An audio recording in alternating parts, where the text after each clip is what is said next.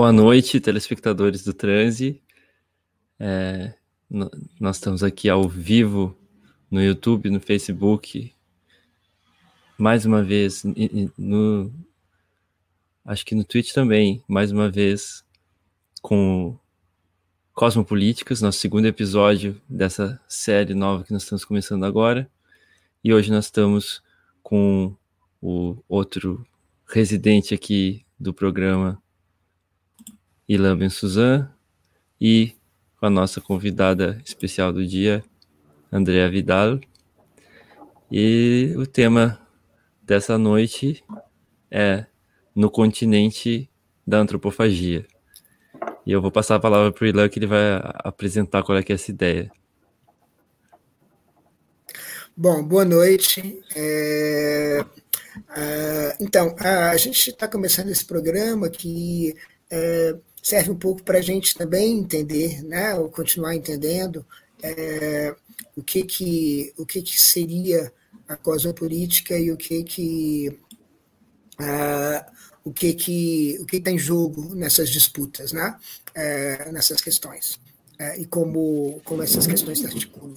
E a gente resolveu é, fazer esse programa em torno do lançamento de, duas, de do, dois números de uma revista que chama Revista das Questões, é, que é uma revista é, de filosofia, tradução e arte, é, que tem a ver com cosmopolíticas é, diretamente. E são os dois últimos números que saíram agora no mês de abril é, e no mês de maio, eu acho, e, que, e que são um número é, é um número que se chama Antropofagias uh, Futuras, é, que foi editado pelo, pelo Felipe Cepas e pelo João Camilo Pena, é, e que é um número incrível. É, não sei se o Tom tem aí os tem aí a URL aí para passar para a turma. É, é só Eu você. Vou postar procurar. nos comentários. Vou, postar, vou postar nos comentários. Quem estiver acompanhando nas lives pode clicar no, no, no comentário do transe. É, e é, esse é um número, é um número, é um número é, muito interessante, porque, porque é um número que um pouco mais uma vez procura fazer um trazer para a discussão contemporânea a ideia de, de antropofagia, isso isso está sendo feito assim de várias maneiras, mas a repercussão filosófica, a ressonância filosófica da antropofagia é, é uma coisa que é que, que, que eu acho que a gente está começando a fazer no Brasil. É, e aí no, nesse número você tem artigos é, da Camila Pereira de Co, você tem um artigo do Carlos Segol, tem um artigo do, do, da Karen é, Shiratori com o Jean-Christophe Godard, tem Clarissa Diniz, tem Beatriz Azevedo, tem Laura Francis, tem Rafael Eugênio, tem Ivan Maria de Mello, tem Raiz Inocêncio, tem Rafael Renato dos Santos, é, Viviane Belo de Mendonça, Eduardo Sterzi, Luciana é, da Costa Dias, Fernando Codesso, é, Marita Virgiotti e é, uma ilustração do. Tem um artigo do, do Felipe Sempas ele mesmo, e tem uma, uma ilustração. É, é, é, do Jaider Esbel, que é um dos finalistas é, do, do prêmio Pipa no momento, né, como artista indígena. É, e então um pouco é uma revista sobre as antropofagias que virão, né? Ou seja, o que fazer dessa noção do Oswald de, de antropofagia hoje filosoficamente. É, infelizmente, isso é a notícia é, ruim que eu tenho que dar. O Felipe, que também foi convidado, né? É, infelizmente ele não vai poder vir ele está com, é, ele tá com, enfim, problemas pandêmicos, né? Está com, tá com o pai internado e é, sentiu que não é, não estava exatamente no espírito de participar desse programa hoje. É, então, nós estamos desfalcados do Felipe, mas temos a editora. É, íamos falar também do, do, do, número mais recente ainda da Revista das Questões, que se chama Primaveras Cosmopolíticas e é um número que é, ressoa um evento que a gente está fazendo todas as primaveras, é, desde 2019, não tem tanto tempo assim, mas que é, esse volume reflete a segunda edição desse, desse evento, das primaveras cosmopolíticas que aconteceram em 2020. É, então, a nossa ideia era um pouco. E as primaveras, elas procuram ser é, um pouco. É, tentar é, organizar, ou, ou, tonificar, ou intensificar é, o pensamento cosmopolítico na, nesse continente, na, na América do Sul, na América Latina. Então, basicamente, então por isso que a gente tentou, chamou o programa de é, No Continente das Antropofagias, é, ou da Antropofagia, é, um pouco foi esse pretexto, fica, fica até um pouco parecendo, sei lá, meio estranho, como se o continente todo fosse o Brasil, e de fato, assim, eu tenho até uma boa desculpa para falar sobre isso, para isso, mas é uma boa desculpa que é uma desculpinha, né? Não sei se entende, é, André, mas é, é uma boa desculpa que não é tão boa assim. Eu tive as voltas agora mesmo, com terminando agora um curso é, de filosofia na América Latina, em que a gente examinou é, as ressonâncias justamente da antropofagia é, em, em, em, pensa, em, em, em, pensamentos contemporâneos, a gente examinou basicamente a antropofagia, a questão indígena na América Latina, e a gente examinou um pouco essas ressonâncias, é, ainda que né, não, não, sei, não, tenham, não tenham sido diretas, no, no, no pensamento boliviano dos anos é, 70, 80, passamos também por, pelo Peru e passamos também por, por um contemporâneo é, do Oswald, que foi o, o, o Mariátegui, é, e passamos também é, e chegamos ao, ao, Brasil de hoje através da ideia de ontofagia do, do Carlos Coelho. É, bom, enfim, é, então é essa a ideia do programa, né? A gente combinou de, de falar um pouco sobre, sobre essa ideia. Então, é, falei um pouco sobre, o, sobre a, a, revista das questões, a gente chama às vezes de RDQ, é, é, do, da antropofagia, as antropofagias futuras, e, e a gente vai, uma vez que o Felipe não, não, não, não veio, não pôde vir, a gente vai concentrar mais na outra, que é justamente dessas primaveras cosmopolíticas. E é um pouco essa ideia que, é, é, digamos assim, descolonizadora que a gente tem de, de produzir, digamos assim, uma primavera cosmopolítica nesse continente. Então a gente mais ou menos está tacitamente comprometida com essa ideia, com essa ideia aí, né? Então, é, então um pouco é isso. É, Bem-vindas, bem-vindes ao, ao, ao, ao, programa. É, espero que a gente consiga é, fazer uma boa jam session aqui, que eu acho que é essa a ideia, né? Assim, a gente poderia até chamar de é, jam cosmopolítica. É, mas, uh, mas é isso. Então, a, a Andrea, é, ela editou comigo esse outro volume da RDQ. É, o Moisés está dizendo boa noite, canibais. E justamente aí, é, por isso, é, eu acho que é, a, as Primaveras foi uma iniciativa que, conjunta que a gente, que a gente teve. É, e pronto, né? Então a gente vai conversar um pouco sobre o volume, é, é, um pouco uma espécie de lançamento, né? A gente não teve nenhum lançamento de nenhum desses volumes pandêmicos, e a RDQ teve uns seis ou sete volumes pandêmicos, nenhum deles foi, foi lançado propriamente. Então a gente resolveu falar um pouco sobre isso, que é que, que, que chama também a própria a própria a própria ideia de primavera cosmopolítica, que a gente espera que se repita, que seja uma longa primavera, que se repita em muitas primaveras. É, o Carlos Coelho está presente aí, boa noite. A gente está é, com uma audiência muito qualificada. Tá só Acabei a galera falar... legal assistindo. Massa, acabei de falar do Carlos Coelho, também Herman Prósperi em pessoa, aí também é, dando suas, suas, sua, sua boa noite. Então, é isso. É, passo então a, a, palavra, talvez, Tom, não sei, é, para a André para falar um pouco dessa da revista, das primaveras e tal, é, etc. É, a, a, a não ser que a gente queira introduzir a Andrea, né, Tom? O que, que você acha? Ah, claro, mas tu que conhece ela melhor, é, faz a introdução, por favor. Então, a Andrea.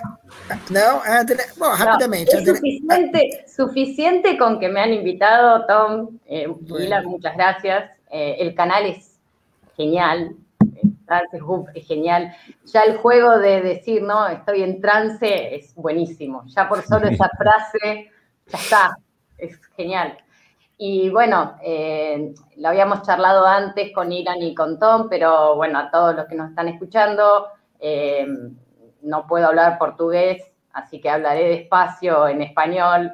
Eh, ni siquiera puedo hablar portuñol, así que bueno, espero que todos entiendan, me entiendan un poco, así como yo trato de seguir el, portugués. Cosa que fue uno de los grandes desafíos que tuvimos eh, cuando hicimos el Cosmopolítica, el encuentro de Cosmopolítica en, medio de la pandemia, que se nos fue un poco de las manos, genial, de una muy buena manera, porque en medio de todas las imposibilidades de vernos, abrazarnos, viajar, etcétera, eh, de manera paradójica tuvimos una gran convocatoria y, eso se ve reflejado luego en la edición de, la revista de, este año, de la revista Das que esto es, que hay muchos más eh, trabajos que estuvieron expuestos en el Cosmopolítica 2, de los que habíamos podido editar en la, en la vez anterior, que bueno, que fue el número uno de Cosmopolítica, que también está en la revista Das que esto es en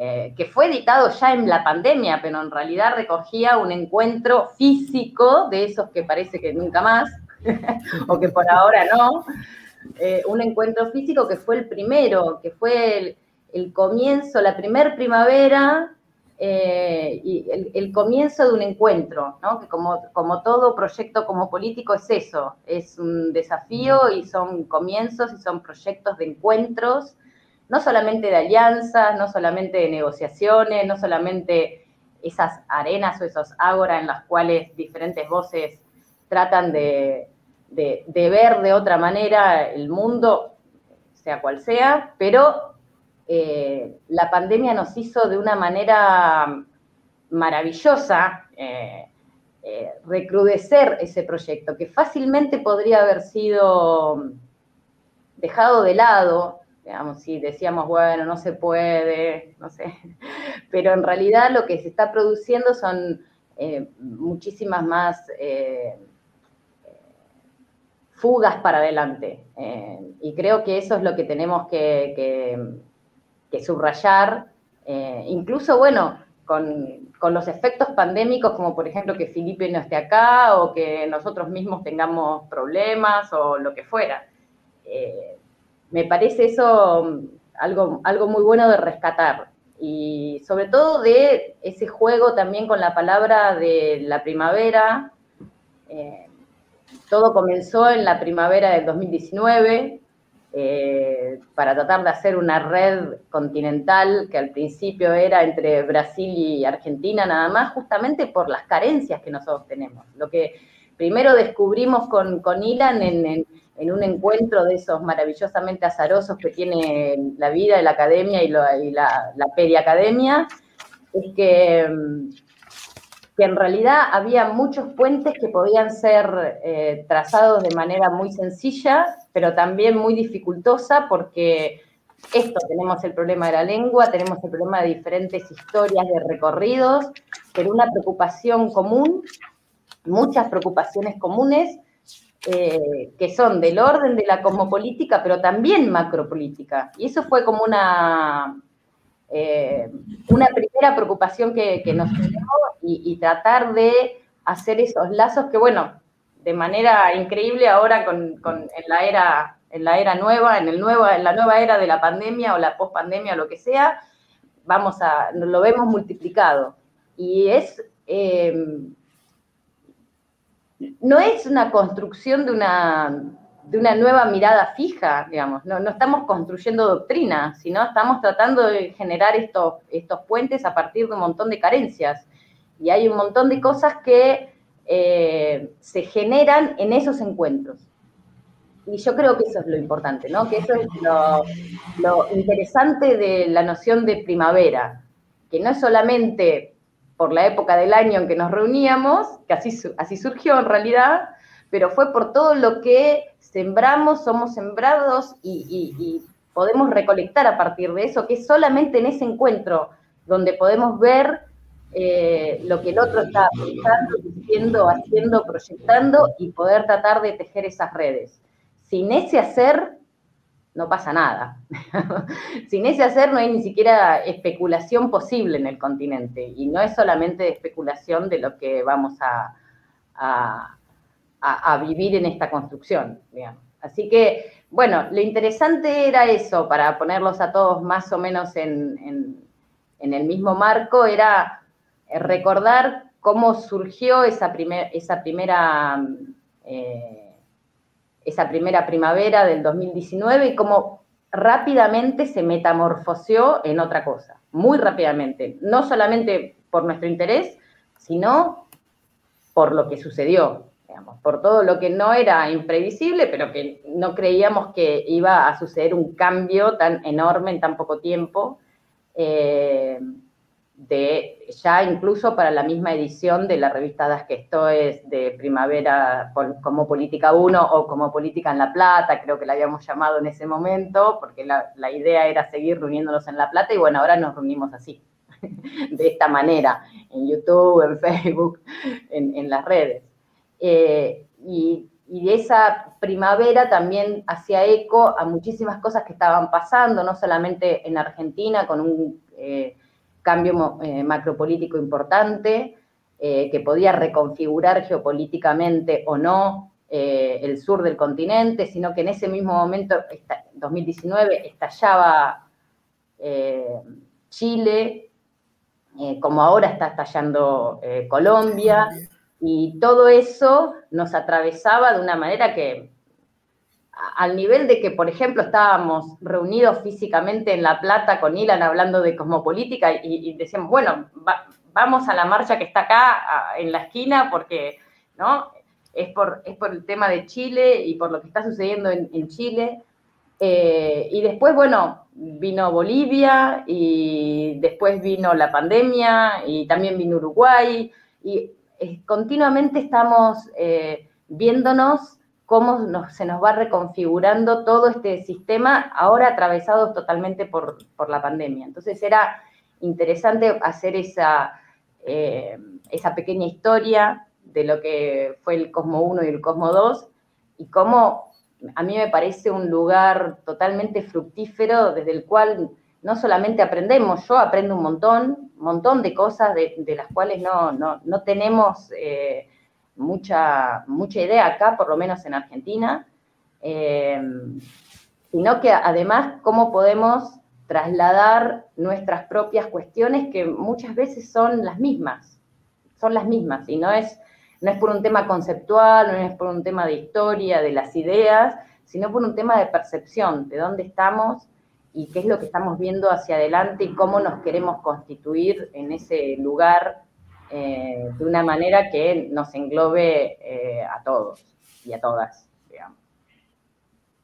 Sim, eu acho que tem uma oportunidade legal nessa junção desses dois temas que, que, que ficaram conectados por esses dois volumes da, da revista, que é não sei, para mim a antropofagia no Brasil, pelo menos, ela tem a, essa coisa de ser uma das primeiras coisas que a gente pensa quando a gente está pensando nos esforços de desenvolver um pensamento próprio, um pensamento característico, uma filosofia é, localizada, uma filosofia que queira ser pós-colonial ou decolonial ou não colonial, etc. E, e acho que a, a, o Primaveras Cosmopolíticas ele parece estar inserido num, num contexto de de expandir isso para um nível latino-americano, de pensar isso num nível latino-americano e transnacional, em que a gente é, pode também se antropofagizar mutuamente, endogenamente, de, de várias maneiras, né? Eu aqui, que, que eu estou no, no, sul né, do, do Brasil, estou a, a, meio caminho aqui, é, assim como a gente diz uh, que é interessante dizer em, em transe. Uh, eu estou em Pelotas, porque a, a minha cidade aqui é, é, Pelotas, uma das cidades mais próximas aqui do Uruguai. Tá frio, né? Aqui não tá primavera cosmopolítica no momento. Aqui realmente o inverno chegou essa semana. E, e enfim, a gente também está vivendo um, um, longo inverno, mas aqui tem, tem muito essa, essa coisa de ficar no entre, né? A gente tem até aqui em Pelotas mesmo, tem o Vitor Ramil, que é um artista aqui local, que é escritor e, e músico, e que ele criou, uh, junto com alguns outros, em contato com Jorge Drexler também, com algumas pessoas assim, é, uma espécie de, de variante pós-tropicalista, que era o templadismo, em termos do em espanhol, tem, temperadismo, ele não dizia temperadismo em português, em português ele dizia estética do frio, mas aí é porque isso só se define enquanto frio em relação com, com o centro do, do Brasil. Mas que era essa coisa que ele fazia milongas, fazia canções em espanhol. É, então tem essa, essa, essa coisa de, de buscar um, construir essa, essa particularidade, essa singularidade também através da, do, do, dos cruzamentos dentro do próprio continente, né? E, para mim é muito legal essa, essa conexão que o Ilan faz, essa oportunidade de acessar essas coisas, porque aqui no Brasil a gente tem também muito uma coisa de, de, de se sentir de costas para a América Latina, né? De sentir que a gente pensa as nossas coisas e pensa as nossas coisas com influências europeias, americanas, etc. E muitas vezes não não está olhando tanto para coisas que estão muito mais próximas, né? Nesse debate cosmopolítico mesmo, é, a gente tende a ler antes Stengers, Latour, é, a Dona Haraway, etc., mais do que ler a Marisol de la Cadena ou a Silvia Kuzikank, sabe? De, é, a gente demora mais, às vezes, para uh, ah, fazer as conexões aqui dentro e, e é muito legal, acho que é interessante ser um espaço para a gente desenvolver e para a gente também citar, simplesmente mencionar, apontar, mapear essas coisas, porque eu acho que a nossa audiência também vai estar muito interessada em saber o que está acontecendo no resto da, da América Latina é, em termos dessa, dessa produção, dessa primavera mesmo, essa coisa de ebulição assim que está tendo de, de, novos, de novos pensamentos nesse marco que é mais do que pós-colonial, é, eu, eu, gosto de pensar como não colonial, sabe, no sentido de ser uh, não uma desconstrução do pensamento colonial, mas a tentativa de, de se conectar com, com outras uh, formas de pensamento e formas de vida que sejam extramodernas, como diz Viver de Castro, ou não modernas, como diz o, o Latour, e pensar a partir dessas coisas, né? E aí acho que a antropofagia é uma versão de uma tentativa de se conectar com isso, que é paradoxalmente também muito moderna, né? A antropofagia é muito atravessada ainda por um modernismo bem característico, né? Europeu e tal, de surrealismo, uh, coisas desse tipo, vanguardistas, né? Mas eu acho que agora tem uma coisa que é como se fosse uma tentativa de uma antropofagia não modernista. Mas enfim, isso já são especulações, mas a, a, acho que tem. Eu, eu, pelo menos, estou aqui muito curioso para ouvir de vocês que estão já há mais tempo integrados nessa rede, né, latino-americana, o que está rolando, o que que vocês já descobriram, também o que que a gente ainda pode descobrir, como que a gente pode se conectar com mais coisas que talvez a gente ainda não esteja conectado, etc. Tudo isso. É, é uma, eu acho que é uma, é uma integração difícil, né? É uma integração que é, é em que a, a dificuldade é, linguística é absolutamente a menor delas, né? Eu acho que, por exemplo, é, a gente tem maneiras diferentes de lidar com a colonização dentro das práticas, digamos, acadêmicas e periacadêmicas, né? como para usar a imagem da Andrea. É, aqui no Brasil e, no, e na Argentina, pelo menos, né? em outros lugares, é, todas essas coisas elas variam. E, na verdade, é, conhecer essas variantes já é uma coisa muito interessante, porque a gente tem, a gente passa a ter uma uma mais um mais um mais ferramentas na nossa caixa para lidar com isso, né? Ferramentas diferentes do que as ferramentas que a gente está habituado a usar, é, por exemplo, nos nossos nos nossos marcos, né? Então eu acho que é eu acho que isso em si já é interessante, né? Você é, juntar forças decoloniais porque elas são diferentes, né?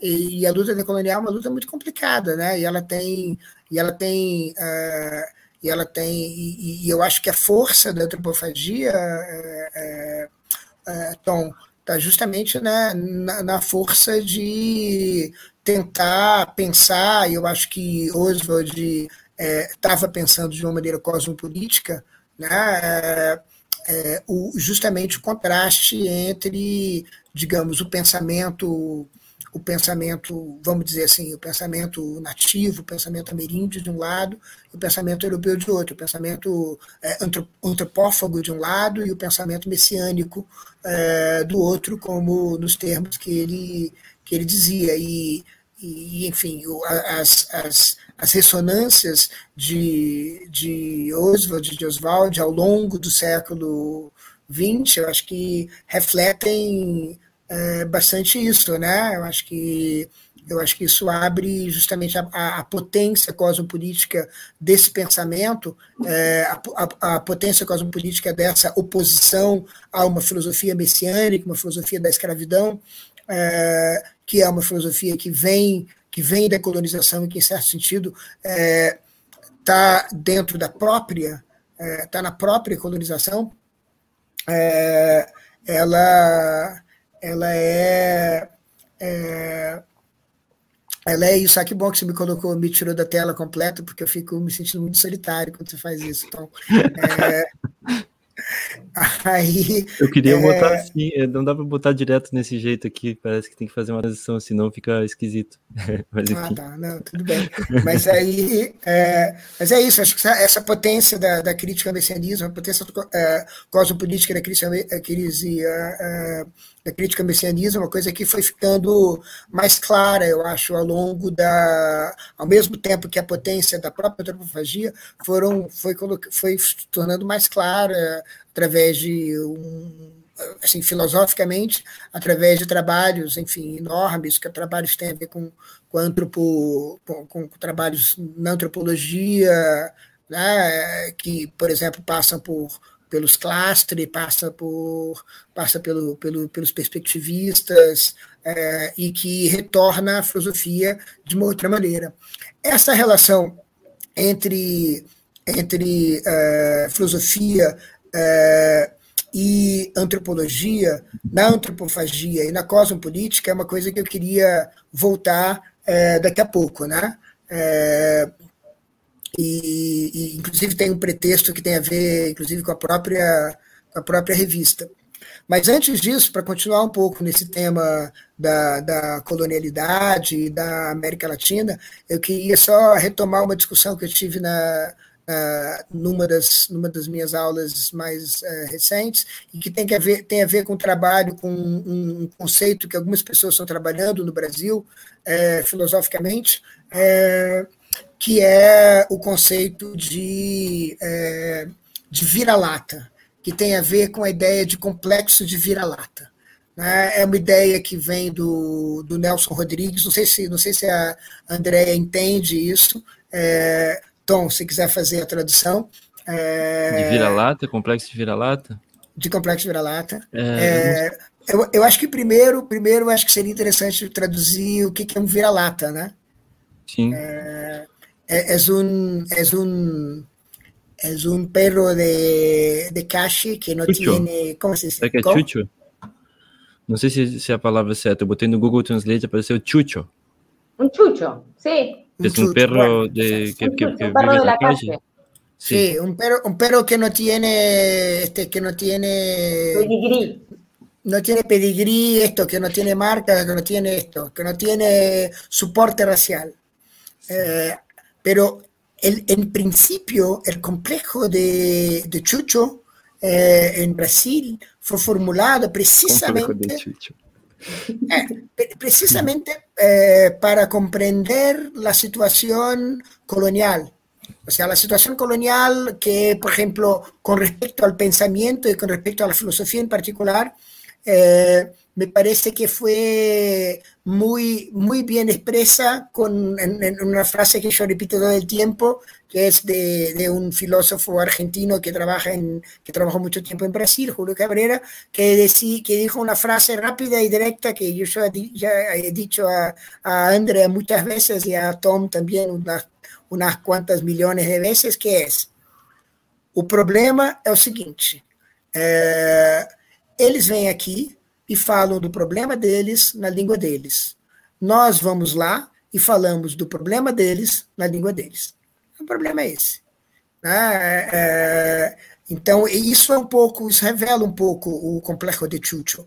É, revela um pouco porque, assim, na, na acepção da, do, do Nelson Rodrigues, nos anos 50, talvez, 60, é, eu acho que nos anos 50, é, a ideia era essa, ou seja, a gente tem um complexo de, de, de, de subalterno, né? de, é, de inferior, é uma espécie de complexo de inferior.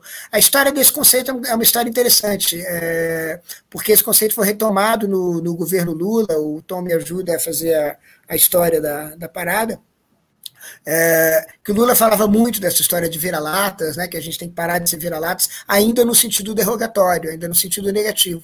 E, e, e, mais recentemente, as pessoas começaram a pensar na noção de vira-lata de um, num outro sentido, né? no sentido de que, enfim, o vira-lata é precisamente como é, foi engraçado na discussão que a gente teve na minha, na minha aula. É, que é essa aula precisamente que a gente tenta, digamos assim, ler algumas coisas da filosofia na América Latina a partir, da, a partir de Oswald. É, lá pelas tantas, eu, eu, alguém disse assim, pronto, é, o, o vira-lata, o chucho, é tcheje. Sou, sou até melhor em, em, em, espanhol, né? O chucho, alguém falou assim, el chucho é tcheje. É, sendo um, um, conceito muito interessante da Silvia Vera Kuzikank, que a gente que a gente também articulou no curso, pensou no curso, que é que tem a ver com a noção de mancha, né? a noção de não pureza. Tá? É, essa é justamente essa ideia de, de, de do o, o é o manchado, o é aquilo que que, que não está comprometido com a pureza e que tem a ver um pouco com essa ideia de uma espécie de hibridismo, de polifonia, em que você tem, por exemplo, mais de um discurso ressoando. Então, o Thierry é justamente é, a falta de integração, a ausência de integração e a ausência de vontade de integração. Ou seja, você não quer integrar, por exemplo, o discurso. É, é, o discurso é, índio com o discurso branco. Você não quer fazer essa síntese. Você quer que as duas, as duas vozes sejam ouvidas. Essas vozes vão, vão, ser ouvidas e vão entrar em disputa, e essa disputa não vai ter, não vai ter uma solução. Essa disputa não vai ter, ou seja, basicamente você vai ter um discurso que vai ter que dar espaço para outro discurso. Ou seja, não tem, não é que os dois discursos vão se conciliar e uma negociação vai ser feita. A negociação vai ser feita ao longo da vida, não vai ser no discurso.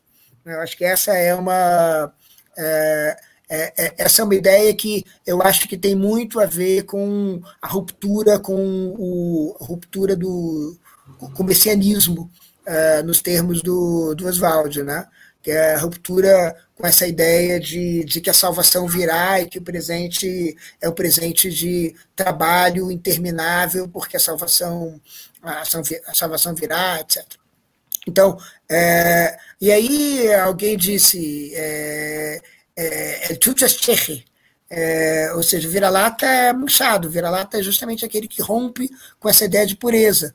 É, e no gesto da, da Kuzikank, é, da Silvia Rivera é, é, um, é, um, é um gesto é, nesse, nesse é, nela, eu acho que em grande parte é um gesto de dizer é, é, a, a, decolonialidade não pode ser simples, não pode simplesmente ignorar a história é, da luta é, decolonial. Isso é uma coisa muito importante, ou seja, a gente não pode simplesmente suprimir é, é, não, não pode ser simplesmente alguma coisa do tipo assim, os índios que retomam a sua terra.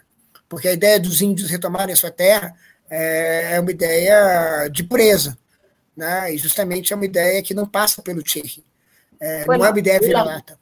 Lo que pasa que esto se une con lo que decía Tomás un rato, ¿no? Esta, este esfuerzo de, de, buscar algún, como lo queramos definir, algún tipo de eh, pensamiento, narratividad no colonial o postcolonial, implica esto, implica lo manchado, implica lo chucho, implica el no ponernos de, ni del lado de la defensa del colono, ni la defensa del colonizador, y, ni siquiera esos términos, digamos, porque incluso, en, términos muy amplios, que lo podemos aplicar a cualquier cosa, incluso eh, el, fundamento de la pureza, el fundamento del tradicionalismo de la tierra, incluso eso es una ficción, y es una ficción muy moderna también, ¿no?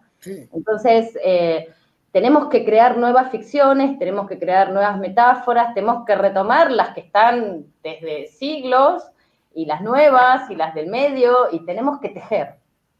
Y, es, ese tejido eh, y esa, esa invención es, bueno, lo primero que dijo Dylan, es muy difícil de hacer.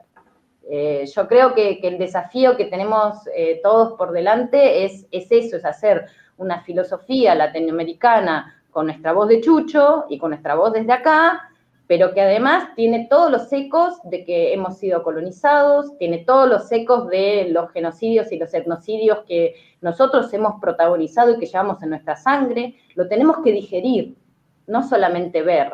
Yo creo que hay, eh, eh, esto, creo que algo se, en, el artículo de Felipe y en, la, en, la edición de la revista Das Questoes de, de Felipe, tiene razón Germán, Cusco, pero Chucho también se le dice, el Chuchito, bueno, es Cusco, tiene razón, Cusco.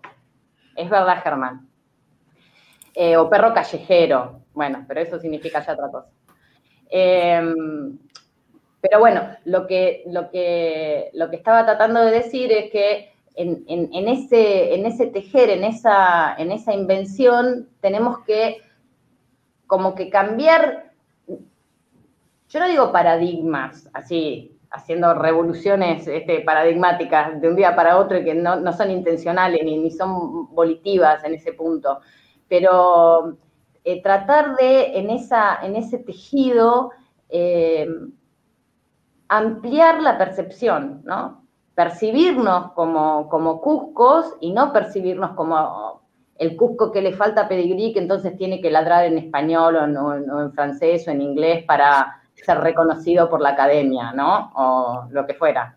Eh, sino también preguntarnos a nosotros, no solamente qué es una filosofía latinoamericana, sino qué es una filosofía, o qué es la filosofía, o qué, cuál es el lugar que ocupa la filosofía, eh, cómo, cómo, se, cómo se engancha con nuestras prácticas, lo que siempre dice, dice, Ilan, y que yo estoy totalmente de acuerdo con, un corazón hasta pragmatista, te lo diría, da lo que digo, hasta pragmatista, ¿no?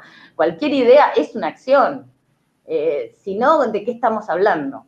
Y esa acción eh, tiene que ver con, los otros, con, con, cómo consideramos a los otros, cómo consideramos a uno, y por lo tanto es también estar tratando de buscar otra manera que es muy difícil, que no sea ni otra manera de percibir eh, y, de, experiencia de nosotros mismos, que es muy difícil, no solamente por los, eh, las distancias lingüísticas y por las distancias de formación, y a dónde mira Brasil o a dónde ha mirado Brasil siempre en su intento de reconocimiento, a dónde ha mirado Argentina, a dónde ha mirado Chile, porque miramos a diferentes lugares además, no solamente las hablan las voces, sino que miramos para otros lados, ¿no?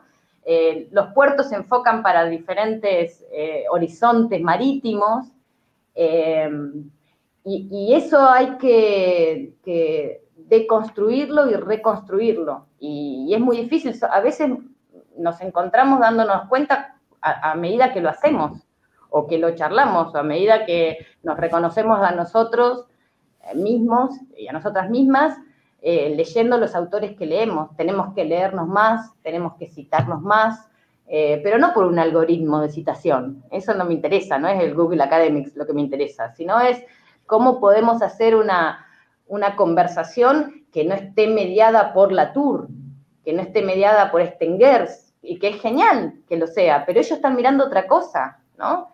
Eh, la figura de, de Stengers eh, del sondeador, ¿no? En medio de un mar, medio de incertidumbre, a mí me encanta, pero donde ella termina después recalando, eh, por ejemplo, con, ¿no? donde Isabel Stengers termina recalando, donde está mirando, no es donde yo quiero mirar, no quiero mirar ahí, ¿no? O, sí también, pero aplicado acá.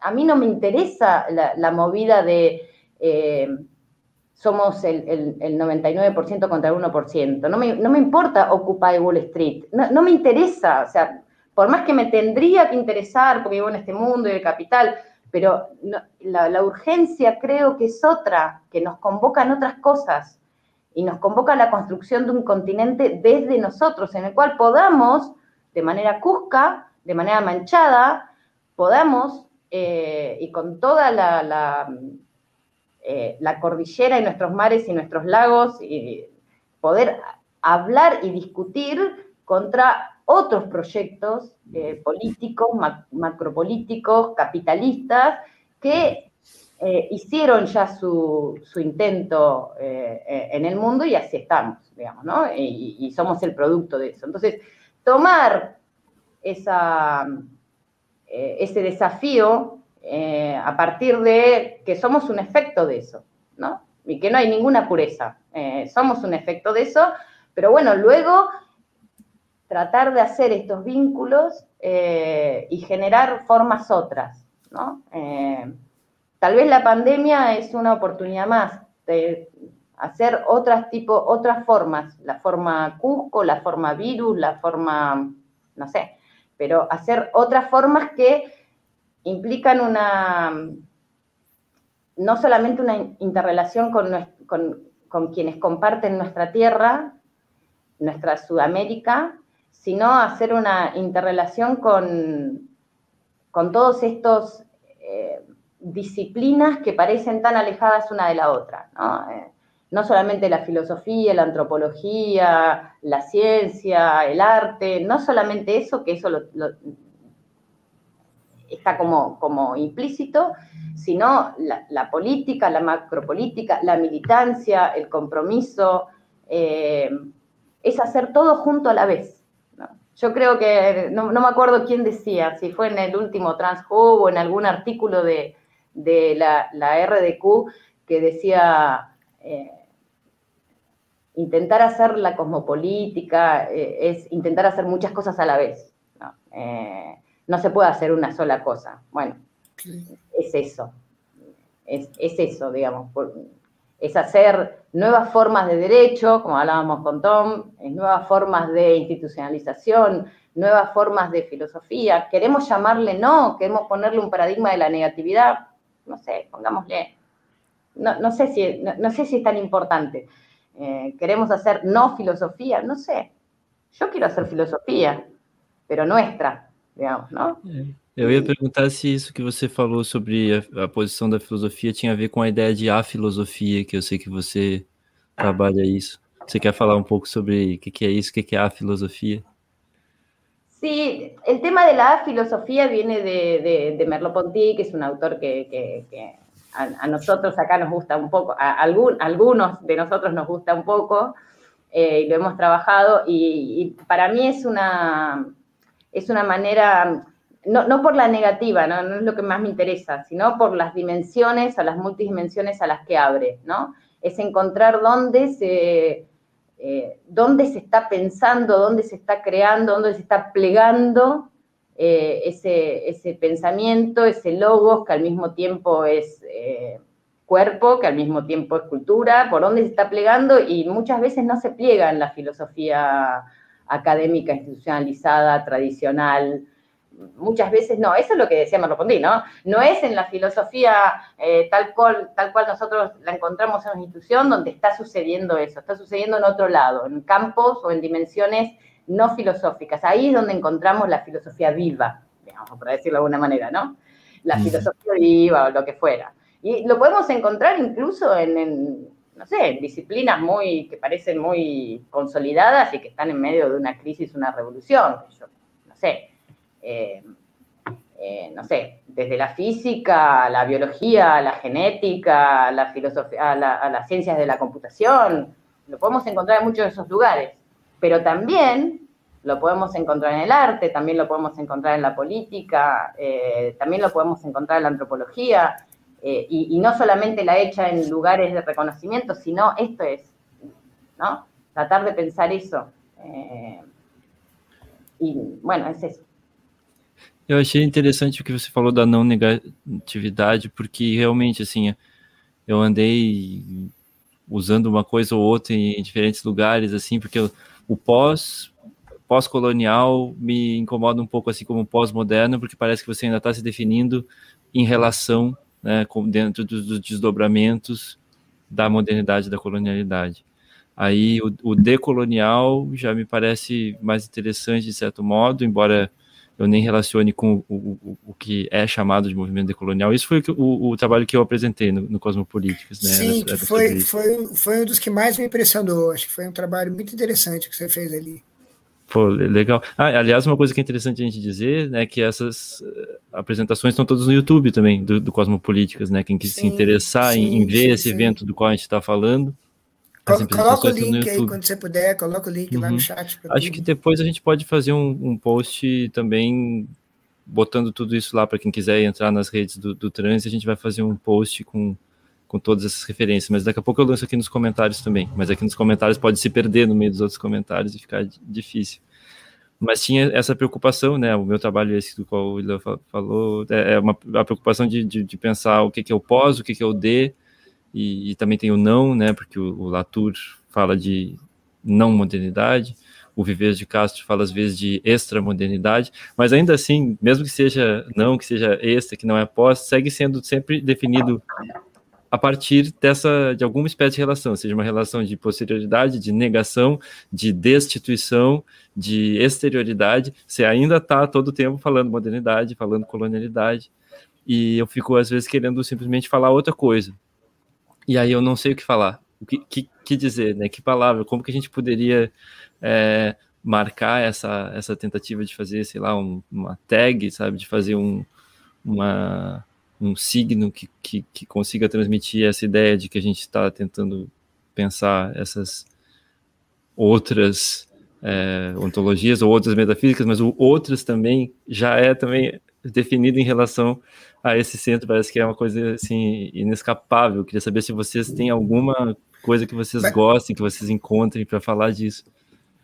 Mas eu acho que você, você fez mais que isso, né? Você fez uma espécie de é, tentativa de mostrar como é que a gente está saindo, e isso acho que foi o elemento otimista, o gesto otimista que você fez ali na, na primavera, é, de mostrar como é que a gente está saindo do que a gente poderia chamar de é, um certo tempo das aporias é, decoloniais, para usar uma imagem que, que, que eu estou pensando que é uma imagem que uma vez usou a, a Catherine Malabou, saindo dessa, desse tempo das aporias e entrando num outro tempo, um tempo de, um tempo de construção, digamos assim, a gente poderia dizer assim, saindo de uma decolonialidade é, crítica para uma decolonialidade é, construtiva. Né? É, uhum. E aí, eu queria falar, eu queria falar duas coisas que tem a ver também com essa pergunta que você acabou de falar, de fazer, né? Não sei se entende direito, é, mas se entende direito é, é, é o seguinte: é, primeiro, assim, é, nessa, nessa conversa que saiu na, na Philosophy Today, agora recentemente, entre o Yuki Rui e o, e o Eduardo Verde Castro, o Eduardo Verde Castro enfatiza muito essa ideia do, da prevalência na, na, na, história da filosofia e na história do pensamento ocidental da, do tempo sobre o espaço. Né? Isso tem muito a ver com, eu acho que é uma maneira da gente começar essa conversa sobre localização, né? sobre, sobre desde, né? sobre desde onde a gente está pensando.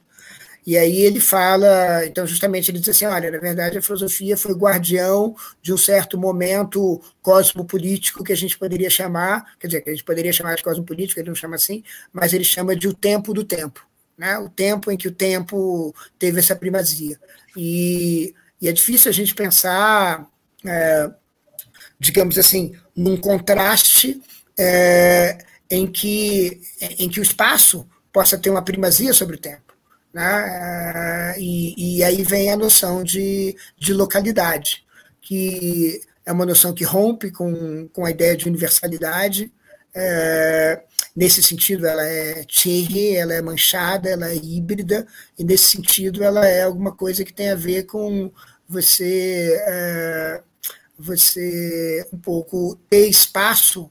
É, é vou, vou, vou usar mais uma vez uma imagem também, também é, de fora do continente, é, mas uma imagem que eu uso muito, que eu gosto muito, é exatamente Force Digit Primitivism, é, que é uma imagem que eu uso, quer dizer, quem me conhece não aguenta mais, está tá em todo lugar, é, que é essa imagem da, da Anna Tsing, que é a imagem de que a injunção seria de fazer, é, contar o mundo com a melhor das nossas capacidades, mas ao mesmo tempo deixar lugar para outras narrativas.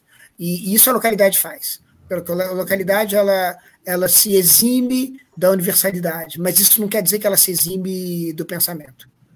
E aí eu acho que tem a gente pode usar isso para começar a pensar nesse gesto que eu acho que a eu acho que o, o, o, o Tom é, anunciou na fala dele na, na, na, na Primavera Cosmopolítica, na última, que é, é, um gesto que ele cita o trabalho do Eduardo Verde Castro, e, e, e, que ali tem um gesto muito interessante, que é o gesto de dizer: olha, na verdade, eu não vou usar o perspectivismo como um tema, eu vou usar o perspectivismo como um método.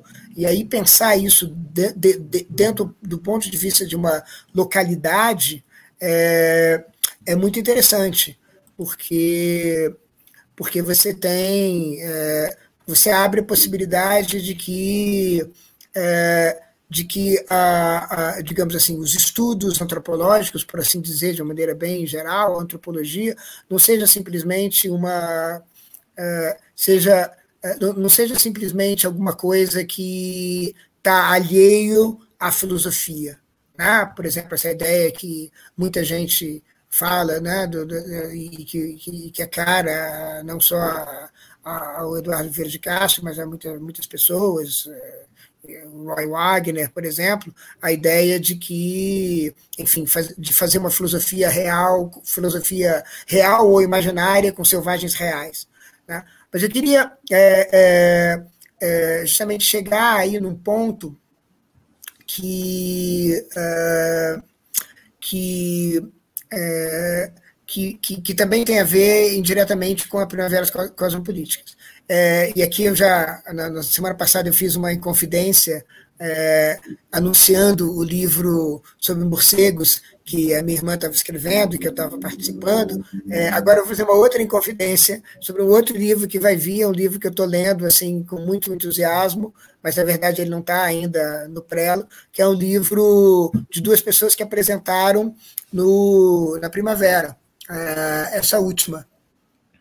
É, e, e é, é, um livro que justamente começa é, falando justamente é, sobre a potência ou a capacidade de uma de uma mistura entre filosofia e, e antropologia para justamente sair dessa situação de mundo, de falta de mundo em que a gente vive. Né? Ou seja, é, o, o, livro começa, é um livro do, da, da Sofia Gevork e do, e do Carlos Segovia, é, que tem o bonito nome de, um nome muito interessante de é, é Apolo e Dionísio depois do niilismo, é, é, em que ele, eles começam perguntando o seguinte: será que para a gente pensar na saída do é, na saída dessa situação em que a gente se encontra de falta de mundo, como eles dizem, será que é, uma aposta seria justamente na fusão entre a antropologia e a filosofia?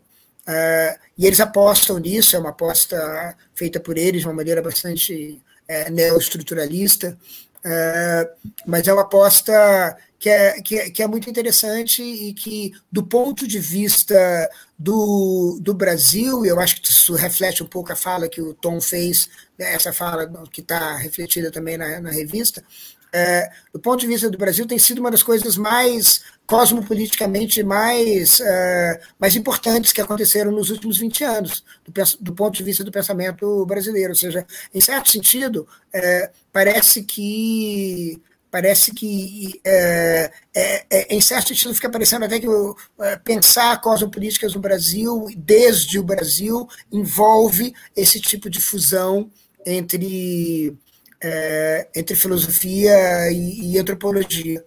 É, e, e, e, o Carlos e, a Sofia, que não são brasileiros, talvez sejam brasileiros filosoficamente, porque uma vez eu falo sempre para os meus estudantes para para deixar eles mais felizes, é, porque é, uma, é quase uma, uma coisa paradoxal. Uma vez o Carlos me perguntou assim, é, me disse assim, é, eu me pergunto se hoje em dia existe filosofia fora do Brasil.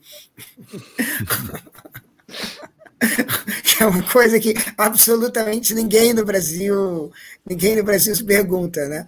É, mas nem sei se ele pergunta tão a sério, né? Você vê as referências do livro deles, é, os brasileiros não são tão proeminentes assim. Mas, o, mas a ideia é essa, um pouco. É, é, eles colocam de um jeito muito claro e direto uma coisa que exploram isso no livro de um jeito muito interessante. É, essa ideia que é uma ideia que é quase compulsória para você pensar é, até na filosofia no Brasil hoje, a filosofia é, é, pensada desde o Brasil hoje, e, né, digamos assim, na contribuição cosmopolítica que o Brasil, é, é, assim, que o pensamento brasileiro pode dar, que é justamente essa fusão com antropologia, não em termos de da prática antropológica, mas em termos do que a antropologia revela nos últimos nos últimos é, nos últimos anos, enfim, desde basicamente para eles, basicamente desde o trabalho de Levi-Strauss.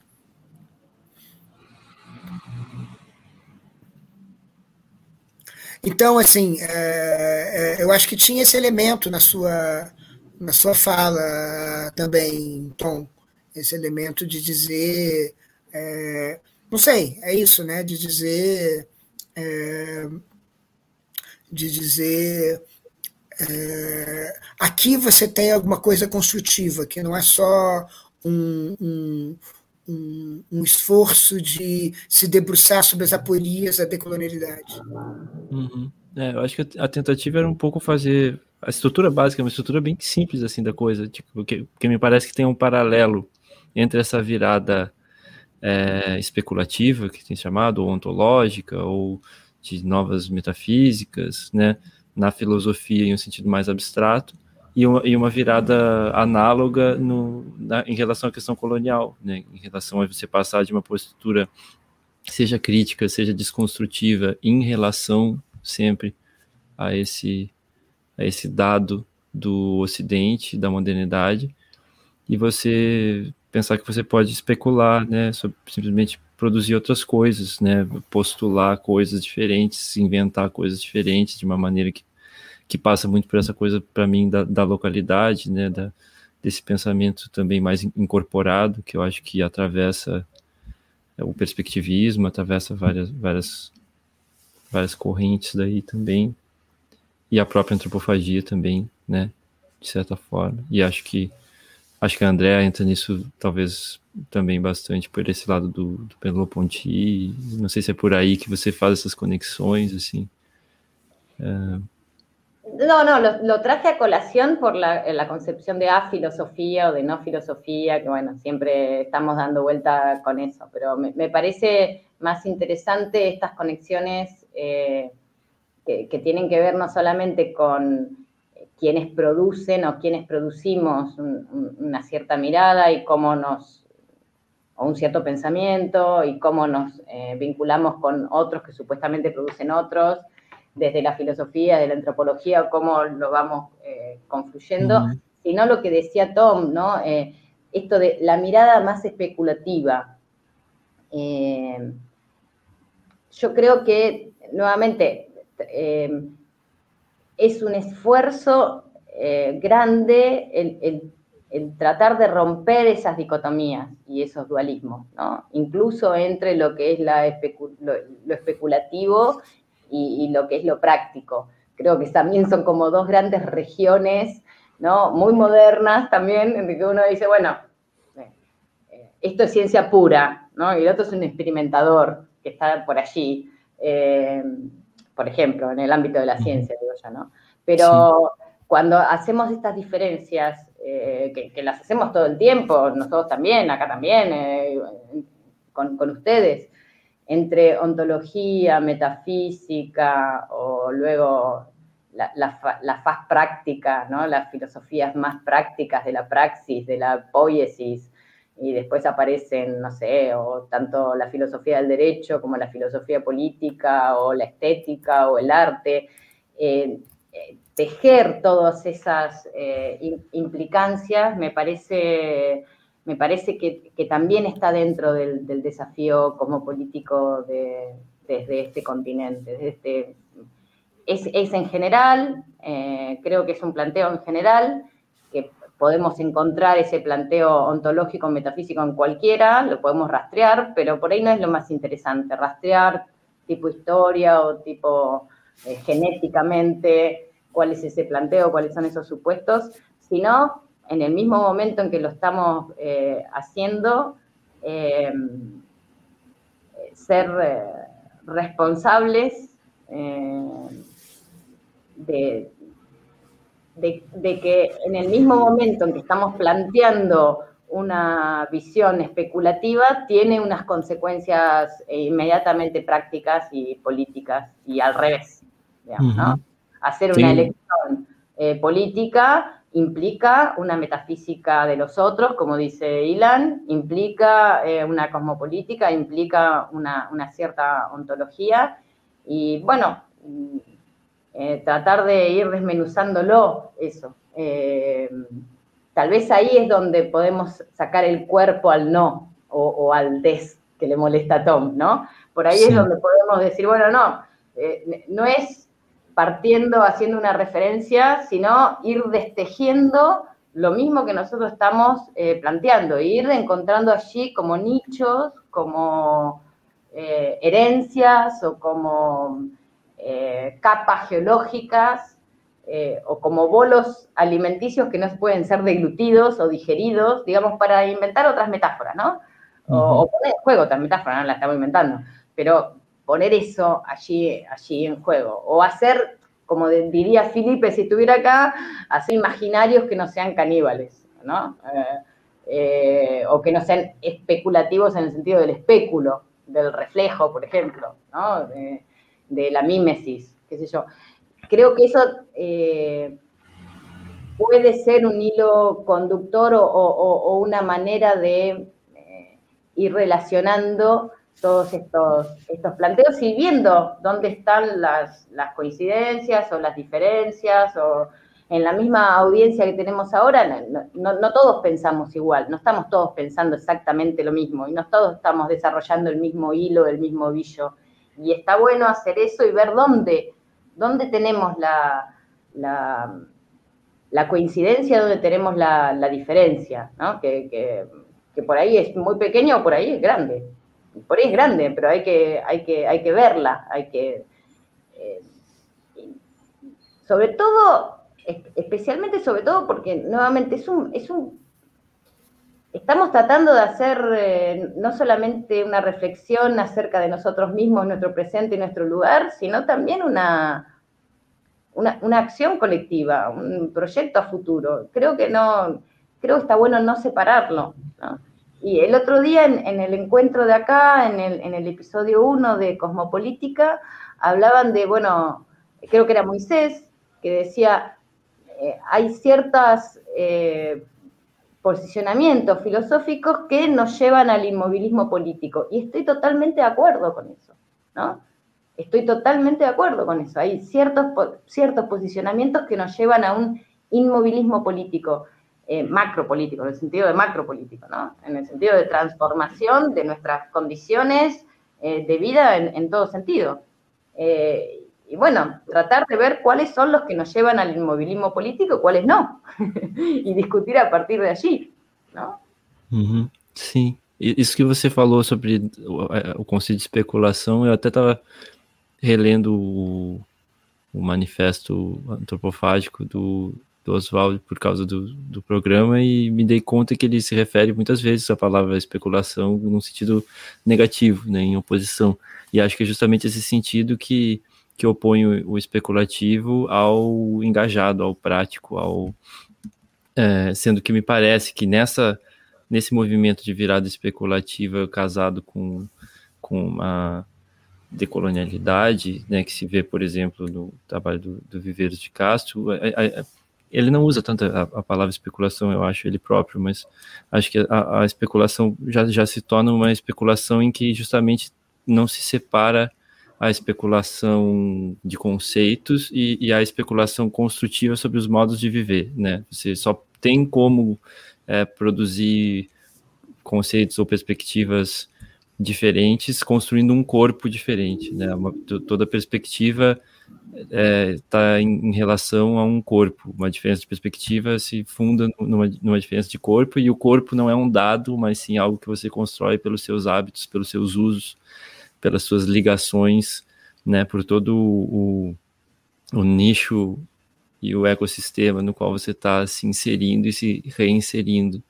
Então, acho que, de certo modo, talvez essa falta de palavra para dizer o não colonial, não moderno, seja porque justamente a gente está procurando um universal, certo? A gente estaria procurando um universal para dar conta de todos esses corpos, todos esses vínculos, todas essas localidades de onde podem emergir outras coisas, sendo que não há nenhuma universalidade em relação a elas, nem há uma necessidade de que todas elas é, formem um, um, um uníssono que vai superar a modernidade, né, dialeticamente, alguma coisa desse tipo. É, é essa coisa é, bagunçada, manchada, como vocês, vocês estavam falando, né? Então talvez também não seja uma questão de, de, de, encontrar um nome, mas de que vai haver múltiplos nomes que vão servir para alguma coisa em determinadas localizações dessa construção de vínculos que, que forma a, a, os seus efeitos de multiplicidade de, de maneira que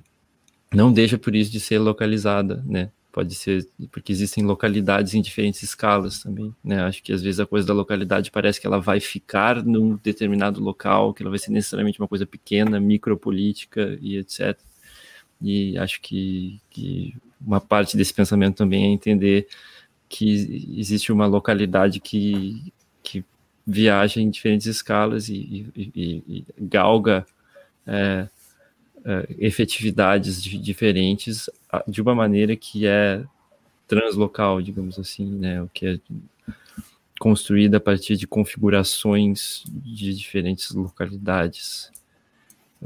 Eu, eu, eu tendo a pensar isso em termos que se relacionam com essa ideia do nomos, né, que, que, o, que o Carl Schmitt meio que chama atenção para essa localidade, mas ainda tem uma série de, de vícios assim no, no pensamento do Schmidt, mas aí o, o Deleuze e Guattari fazem uma, um re, retrabalho dessa ideia do nomos que eu acho interessante, que, que transforma essa localização, né? Eu estou falando isso porque eu acho que isso passa um pouco por, por esse lado jurídico, num sentido muito diferente do que a gente está acostumado a pensar no jurídico, mas que faz com que qualquer possibilidade de enunciação ou de pensamento esteja ligada a uma certa organização de uma forma de vida localizada, né? Tentar trazer isso para o pensamento jurídico, para a teoria política, acho que, que também dá para localizar essas coisas de uma maneira uh, que não seja exatamente do Schmidt, certo? Mas que acho que eu pensei nisso em parte porque também a gente, né, tende a achar que tudo vai ser lindo, que tudo que é não moderno é maravilhoso, mas a gente está, de certa forma, no mesmo barco do, do Dugin, sabe? No mesmo barco dos neo-reacionários, no sentido de negar o universal e, e, e ficar na localidade, né? O, o, fato de você negar o universal a favor dessas conexões locais não necessariamente é, faz de você algo de puro e bom e emancipador, né? Existem muitas variações possíveis disso e é tudo, assim, né? bagunçado nesse sentido também. Enfim, várias, várias coisas. É, eu acho que é, isso, isso é um pouco o que eu tenho em mente quando quando eu, quando eu dizia mudar um pouco, dizer, aumentar a nossa, a nossa. botar mais ferramentas na nossa caixa, né, por meio dessa congregação, é, como dizia a Andrea, é, de países com uma história talvez de, de colonização, de, de Chucho, de Cusco, de vira-latas, mas é, são vira-latas diferentes, né? É, que olham para lados diferentes. Então, estou falando isso pelo seguinte, porque, de fato, eu acho que tem esse atrator, que, que eu estava usando o livro do, do, da Sofia e do Carlos como exemplo, esse atrator da fusão da antropologia e da filosofia, que é muito forte no, no Brasil. É, mas, por exemplo, eu tenho a impressão que essa, esse não é o caminho, o caminho que, que, que se faz na Argentina. Acho que essa fusão é uma fusão que tem, assim, eles uh, na Argentina se olha para isso com, com uma certa curiosidade, com certo interesse, mas eu acho que eu acho que as pessoas não pensam em não pensam não pensam nessa não, não sentem o atrator dessa dessa, dessa fusão. E aí eu acho que é muito interessante a gente olhar, é, digamos assim, é um pouco essa localidade, vamos, vamos dizer assim, não é nem estereoscópica, mas ela é, é uma localidade que está um pouco fora de foco, entende? Você está aqui, mas está ali também, está ali perto.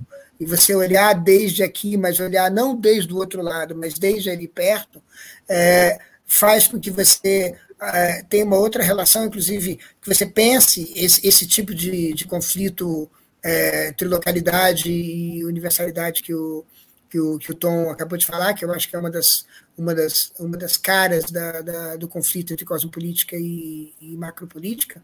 Né? Assim, um pouco, como eu digo, assim, você pode ter é, partidos cosmopolíticos que é, iguais, que têm posições macropolíticas muito diferentes, né? É, e analogamente você pode ter partidos macropolíticos com, com facções cosmopolíticas muito diferentes, etc. E é muito difícil articular isso, e sobretudo é muito difícil articular isso macropoliticamente. Né? Eu acho que isso tem a ver um pouco com a, com a questão prática, porque o tempo da cosmopolítica, ainda que seja prático, ele é um outro tempo. Né? É, e ele, eu diria até que ele é um outro espaço. Né? Ele não é o espaço um espaço, não é o tempo da, não é o tempo do, do, do, sei lá, aqui no Brasil a gente diria, não é o tempo da, da CPI da, da pandemia, é, é um outro tempo. É, não é o espaço da, da do Estado-nação, né? é um outro, é um outro espaço. Não é um espaço de uma aldeia, é, é um outro espaço. Então, é, eu acho que essa articulação entre o espaço em que a ação macropolítica se dá né, e o espaço cosmopolítico é muito complicado. É muito complicado porque macropoliticamente a gente pensa que a gente, a gente vai fazer prioritariamente uma única coisa. Mas, enfim, a gente sabe que cosmopoliticamente a gente não faz isso. Mas, uh, mas isso justamente para dizer que, uh, que não sei se eu estou me perdendo aqui, não sabe, mas o, o, o que eu. Isso era justamente para dizer é, isso, né? Que na Argentina, por exemplo, em outros países ainda é diferente, você não tem essa. É, você não tem essa. É, você não sente esse atrator tão pois é, forte. É. Mas como é que é que está na Argentina, assim? O que que você... O que, que, que se vê? Como é que essas coisas estão chegando? Como é que está essa discussão? Quais são as referências? Eu fico bem interessado mas nisso. Eu acho, Deu para ter uma ideia no evento. Mas... É, eh, según cómo, cómo, esté tratado, hay, hay, una fuerte interrelación en, en estos puntos en Argentina. Eh, lo hemos visto, por ejemplo, en, en el Cosmo 2, con, con los diferentes grupos eh, que pudimos convocar y que, que fueron convocados, pero el, tratamiento que, que, yo conocía cuando empe, empezamos todo este proyecto tenía que ver sobre todo con, con el, tema epistemológico específicamente, ¿no? Eh, ahí sí se da la conexión entre filosofía y, y, antropología, pero dentro del paraguas de lo que serían las eh, epistemologías del sur o las epistemologías alternativas, y que recién ahí hacen el puente con las eh, diferentes tipos de ontologías y las ontologías procesuales, y al mismo tiempo con eh, las epistemologías políticas, digamos. Así es como eh, más o menos está el tejido entre los diferentes grupos que le ponen diferentes tipos de acento, digamos, ¿no? Eh, de, lo que, de lo que más o menos se trabaja. Los, los, los, los núcleos duros en los cuales se puede ver esto es eh, esto, las diferentes maneras de eh, hacer reflexiones acerca del saber y específicamente del saber científico situado eh, desde un tipo de epistemología del sur, los diferentes tipos de reflexiones acerca del arte y los, diferentes tipos de reflexiones acerca de la política. Y en el medio, como algo bastante importante y siempre muy considerado, la filosofía de la educación o la educación, digamos, porque toca todo esto al mismo tiempo, ¿no? Eh, ese sería más o menos el, el, paraguas, y así lo vimos también en, en Cosmopolítica, en Cosmopolítica 2. Eh, en cambio, en Brasil hay otros tipos de eh, links y desarrollos entre filosofía y antropologías y otras miradas que pueden también cooperar eh, eh, ampliando, ampliando el panorama y lo que decía, lo que decía Ilan, haciendo otros territorios y otras localizaciones y otros discursos que por ahí, qué sé yo, por ejemplo, empezar las segundas primaveras como políticas después de la conferencia inaugural eh, teníamos unas presentaciones de libros, ¿no? Y una de las presentaciones de libros, me acuerdo, era Filosofía en los Trópicos, que bien eh, tenía que ver mucho con, con, cómo se tratan acá también las, las cosas y eh, una reflexión que, que nosotros no nos asombra, pero después había una presentación de un libro que era sobre la metafísica Ubuntu. Bueno, eso para Argentina es, ¿no? Es así, bueno, quiero escuchar, quiero escuchar qué es lo que pasa, porque no, eh, no, no, estamos eh, pensando en esos términos. Eh, entonces eso es totalmente nuevo y es algo como para poder explorar y poder ver esto, las otras temporalidades, las otras localizaciones, las otras maneras de ser cuerpo y de entender la tierra y el territorio y la espiritualidad también. otras maneras que que por ahí no son tan, tan fáciles de acceder desde nuestra propia percepción cultural, ¿no? Tanguera, platense o norteña, no importa, pero no, no es eh, ni, académico ni periacadémicamente hablando, digamos. Entonces esas son como, como cosas que eh, está bueno ir, eh, no sé, compartiendo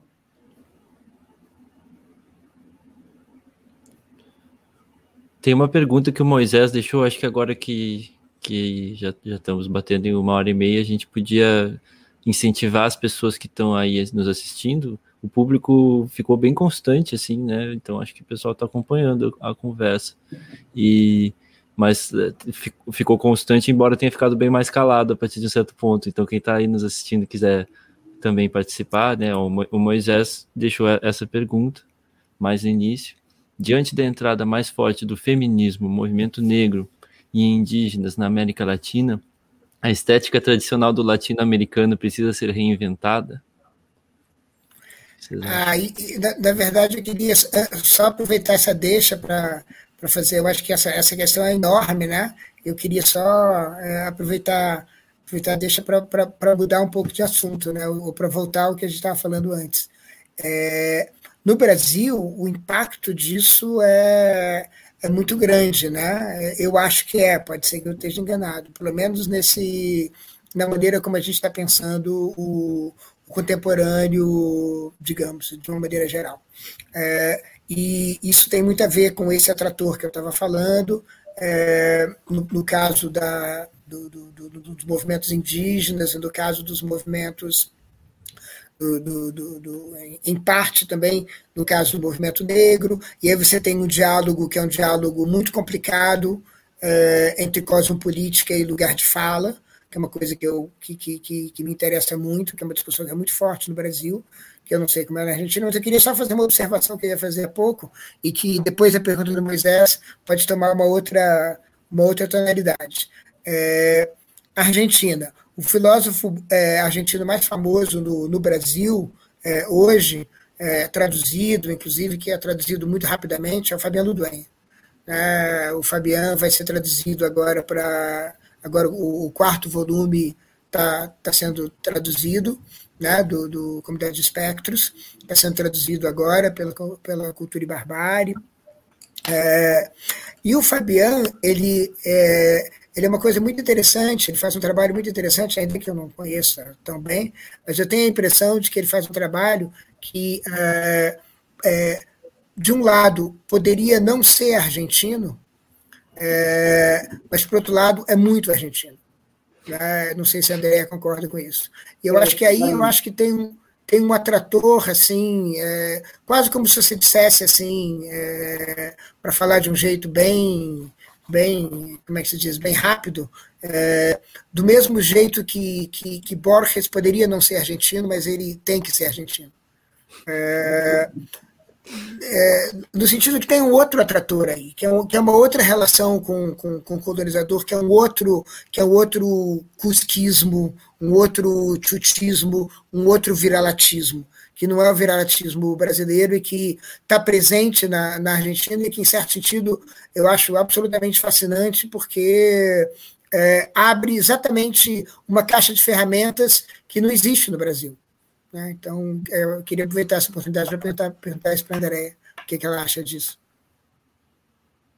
Sí, sí, estoy, estoy de acuerdo con lo que estás diciendo. Está, está muy bien la definición, que hay una, Eh, hay una forma de, de, pararse para la filosofía argentina o para hacer filosofía en Argentina eh, que es difícil de definir, pero es muy fácil de reconocer, creo yo.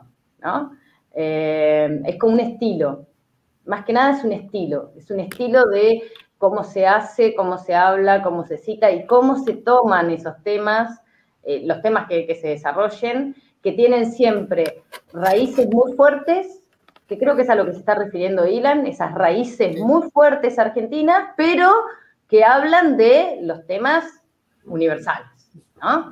Que hablan de, del ser, o si estaría acá Prosperi hablando, hablaría del extra ser, pero desde un lugar este, rioplatense, porteño, o del sur, o del norte argentino, y peronista, además. Todo eso metido en un mismo, en un mismo, en un mismo combo, ¿no? Eh, pero uno lee y es un tratado universal que podría estar, digamos, fuera del mundo, tal vez, ¿no? Hablando, por ejemplo, de los espectros, ¿no? De la imagen en general, pero luego es algo muy situado. Bueno, esa forma de hacer filosofía eh, yo creo que Ilan tiene razón, pero me es muy difícil definirla. Yo lo, puedo encontrar, lo puedo leer, hay siempre como una... Eh, una estrategia de, no, no sé si es una estrategia, pero hay como eh, una insistencia en esta en esta inspiración eh, cuasi universal, digamos, ¿no? Eh, de muchas cosas que, tienen una lectura muy local y, que por supuesto están súper situadas, pero hacer filosofía de lo situado y meramente de lo situado y hacer de esta parcela eh, no es algo que se vea mucho acá, digamos, ¿no? No es algo que se vea mucho en Argentina, hacerlo así, con todas las letras, eh, entonces eso nos, nos, complica muchas veces los interlocutores, nos complica las lecturas, nos complica a quién hablamos, el reconocimiento. Eh, pero bueno, eh, tiene que ver no solamente con la academia, tiene que ver con una manera que nosotros tenemos de, y nosotras y nosotres, tenemos de pensarlo. Y después, bueno, incluso estos temas, incluso los temas de, del feminismo, Ah, en esos términos también, ¿no? No es el, feminismo de la Patagonia, del sur de la Patagonia, no, es el feminismo. Eh, y así, claro. Eh, y tenemos que cambiar toda la manera de percibir y de, hablar y a, nivel institucional. Y es un cambio enorme que, lo hacemos por ahí muy rápidamente, de una manera muy...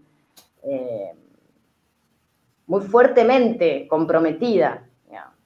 Eh, pero creo que esa tensión, que, antes era una tensión entre lo individual y lo universal, sería más ¿no? lo tradicional, creo que eso entre la, localía y, lo, extranjero, lo alguien y lo propio, creo que siempre es, lo manchado en Argentina, por lo menos en Argentina, seguramente en otros lugares también, pero creo que hay un estilo eh, tanguero eh, con, una, con una insistencia muy melancólica de que, de que esa melodía que se habla sea una melodía universal. Creo que, que, soy culpable y somos culpables de eso, digamos, nos podemos reconocer en eso. Pero esto, esto es, bueno, muchas cosas, pero esto es muy interesante porque, porque, por ejemplo, acá en Brasil la idea de que eh, hay un problema en esto de la localidad que es un problema muy complicado, que es un poco la idea de que estamos, que, que en la localidad no hay nada de universal. Y esto es el, este es el problema. O sea, es aplicar el, el, universal, y yo decía aplicar el universal, pero aplicar el universal quiere, puede querer decir, no necesariamente quiere decir, puede decir, por ejemplo, eh, no estar en el, eh, no estar planteando cuestiones universales o, respuestas eh, universales. Eh, y, y, más, que hay otros que sí están. O sea, como dice también Cabrera, todo lo que es europeo es universal y todo lo que no es europeo no es universal. O sea, es, local, es, particular. Entonces, esto es muy fuerte, creo, en Brasil, y mucho menos en Argentina. Esta es una cosa que, que, que, que, que, que, que, que, a gente tem que pôr na, na caixa de, ferramentas,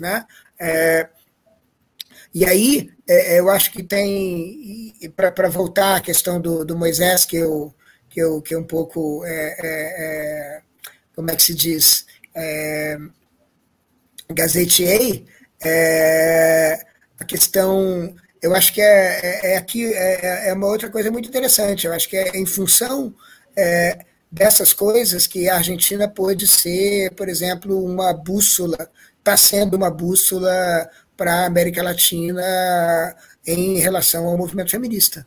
Né? Porque eu acho que a vitória do, do final do ano passado eu acho que é uma marca que a gente não consegue sentir é, no Brasil nesse momento tão fortemente, porque o Brasil está tão é, convulsionado, mas que seguramente vai fazer uma marca né, no, no, no, no, Brasil nos próximos anos, em vários lugares nos próximos anos, no Chile, na Bolívia. É, então, é, então, eu acho que isso também tem a ver com, com uma atitude uma atitude diferente, ou seja, vamos dizer assim, com, com um, um diferente. É, mas isso só como pretexto para a gente, sei lá, de repente vocês também me ajudarem a responder a pergunta do Moisés. É, eu achei muito bom isso aí. Tipo, acho que a gente às vezes parece que, que, que fica, acho, capturado ainda nessa relacionalidade, nessa correlatividade com a com a modernidade enquanto uma relação entre o universal e, e o particular, é, justamente por não pensar que você pode ter múltiplos universais, certo? Que é a ideia de, de um multiverso, né, ou de, de, do, do, próprio perspectivismo, ela não precisa implicar múltiplos particulares, é, é, é um universo que implica múltiplos particulares, né, um multiverso implica múltiplos universos, então você pode ter universos incoerentes entre si, concorrentes, né, tipo, um paradoxo constituinte mesmo dessa, dessa coisa que, que fica para mim, assim, um, uma imagem que, que me faz pensar em Borges um pouco, né? Nesse sentido do, dessa coisa mais. Uh, acho também um, um, um, contraste, uma maneira que eu consigo entender esse contraste entre Brasil e Argentina é o contraste entre Deleuze e Derrida. Né? Eu acho que o Brasil é bem mais deleuziano e a Argentina é mais derridiana nesse sentido também. Um, tem outras, outras, vários comentários, vou passar vários comentários que estão rolando aqui. Ó, um, sobre decolonial e pós-colonial. O Iago ali mandou uma questão dizendo que não estava conseguindo encontrar o texto do Viveiros de Castro conversando com o Yuki Rui, porque ele está num negócio que é pago. Teve algumas pessoas que conseguiram é, conseguiram esse texto e que criaram um link lá e puseram no Twitter. Mas o, o, o Iago falou que, que esse link já expirou mas a gente continua aí em rede, né? Tem gente que tem, eu não sei, parece que tem gente que tem, e, e a gente vai, vai dando jeito de fazer as nossas redes. É, essa, essa coisa, essa pergunta da, da Jéssica, eu achei é, bem complicada, mas como, como eu tenho como eu tenho um jeito de. Como eu tenho. É, como eu converso sempre com a Jéssica, talvez seja interessante vocês responderem, né? Um, la pregunta acerca de la mancha colonial? Mm, mm, ¿Sí? Sim. É, eu acho que, também, acho que tá certo.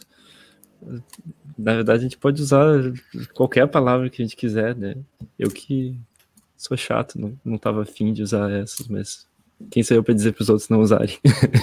Qual, qual, a palavra, Tom? Essas palavras decolonial, pós-colonial e tal. Ah, né? não, que, eu, tá. que eu tava dizendo que eu não queria usar. Achei que era dessa que tu estava falando, não era? Não, mas não é isso, porque ela pergunta. Uh, assim, o, o, problema, o problema, em certo sentido, tem uma certa.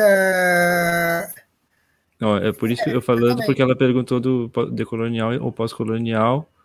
É, as noções carregam em si uma, uma marca é, eu acho que tem esse problema, e esse problema é muito complicado que eu, que eu, que eu não sei lidar. Eu acho que a, a Silvia Rivera consegue lidar muito bem com ele. É, e, e, portanto, eu acho que dá para fazer isso, dá para aprender com ela, mas existe uma existe uma outra coisa, né? existe um perigo aí, né? de ser ser um, ser um, um pensamento desmobilizante, entende? É, eu acho que essa é a mordida da, da, da pergunta da Jéssica.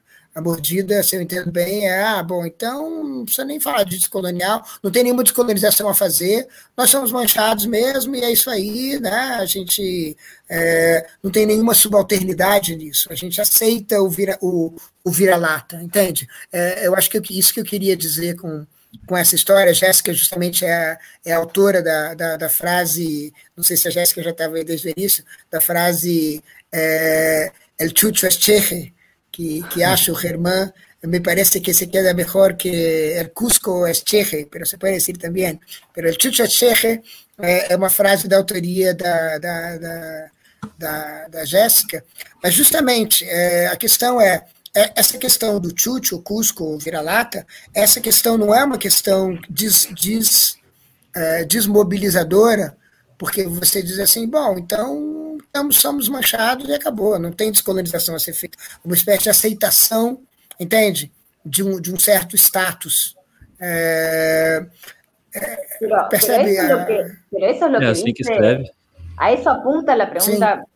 A isso apunta a pergunta de Jéssica? Sim, eu acho que sim, essa é a mordida. Ah, não, não lo había entendido en, esa, en esos términos. El reconocimiento de que sí, de que tenemos una marca colonial y que el chucho forma parte, o, que se conforma el chucho a partir de eso también, sí, pero que eso sea desmovilizante no, no lo había entendido. Eh, eu acho que eu, o, que eu, o que eu entendi foi que ela estava dizendo, porque eu estava dizendo, né? Ah, não, não quero falar de decolonial, não quero falar de não sei o quê, porque as palavras não são é, não tão livres do, dessa relacionalidade com o europeu. Ela está dizendo, bom, mas tudo bem, sabe? A, é, a gente é mesmo manchado pela colonialidade, a gente lida com isso e dessa forma a, a gente está marcado por isso. E, tipo, tudo bem, né? Eu, eu, eu não, não, sou, não sou contra esse tipo de, de, de proposta, mas eu acho interessante tentar fazer outras coisas também, não insistir sempre nessa posição marcada, sabe? Nessa posição. A própria posição de, de vira-lata, né? É, ela, esse conceito só faz sentido em relação à ideia de que existe o cachorro de raça, certo? Senão todo mundo é simplesmente misturas de coisas, certo? Você tem que ter uma ideia de que alguém é o cachorro de raça. e, e, eu acho que às vezes pode ser interessante é, simplesmente não ter isso em mente, né? Tipo, criar conceitos e práticas e coisas que estejam centradas nos próprios problemas delas e não se como que elas se colocam em relação a essa outra coisa. Mas, tipo, só porque, assim, para variar, sabe? Não significa que tem que deixar de, de fazer as outras coisas que a gente faz. Né? Suplemento, digamos assim. Eu, eu acho que é um pouco em sintonia com você, mas não sei se te entendi direito também, então. É, é, é, é, o, o negócio é o seguinte: é, a, a, maneira como eu entendo que a Silvia Rivera responde a, essa questão da Jéssica, é, e, e, eu acho que é uma maneira, uma maneira também bastante oswaldiana de responder, é, bastante antropofágica, portanto, é, de dizer alguma coisa assim, mais ou menos no sentido que o, que, que o Tom estava falando, ou seja, o problema, o problema é o seguinte, assumir a, a situação decolonial ou pós-colonial significa dizer o seguinte: significa rejeitar a pureza, rejeitar o messianismo. Tá? Então, você dizer assim, é, na verdade, a colonização é uma imposição da pureza. Então, a luta é, é em favor da mancha. É, a luta é contra a, é, é, contra a pureza que é, por exemplo, aí a gente pode pensar na modernidade, que, que é uma palavra que o Tom e a André falaram algumas vezes, e a modernidade pode ser pensada em termos dessa pureza, enfim, essa, essa dicotomia, essa bifurcação é, entre, entre, sei lá, natureza e política, por exemplo, né? É, e você dizer é, e você insistir no híbrido, insistir nessa experiência híbrida, nessa experiência ciborgue, se vocês quiserem, que é a experiência decolonizadora. Então é mais ou menos um pouco, um pouco essa que seria que, que seria a luta. A luta não é em prol de uma pureza, mas é, é muito difícil, porque existe, eu, eu acho que existe um, um certo perigo, um certo perigo desmobilizador é, na ideia de que a gente assume é, o nosso, a, nossa, a nossa colonialidade. É, e é por isso que esse pensamento antropofágico é, e esse pensamento Thierry da, da, da Silvia Rivera é, são pensamentos é, iluminadores, porque a questão não é de novo, o colonial e o descolonial. A questão é o messianismo, é a pureza, a questão é, a questão é outra, né? Não sei o que vocês acham, mas eu acho que é, tem um perigo e uma, e uma alternativa aí para. Que, que, eu acho que a pergunta da Jéssica aponta.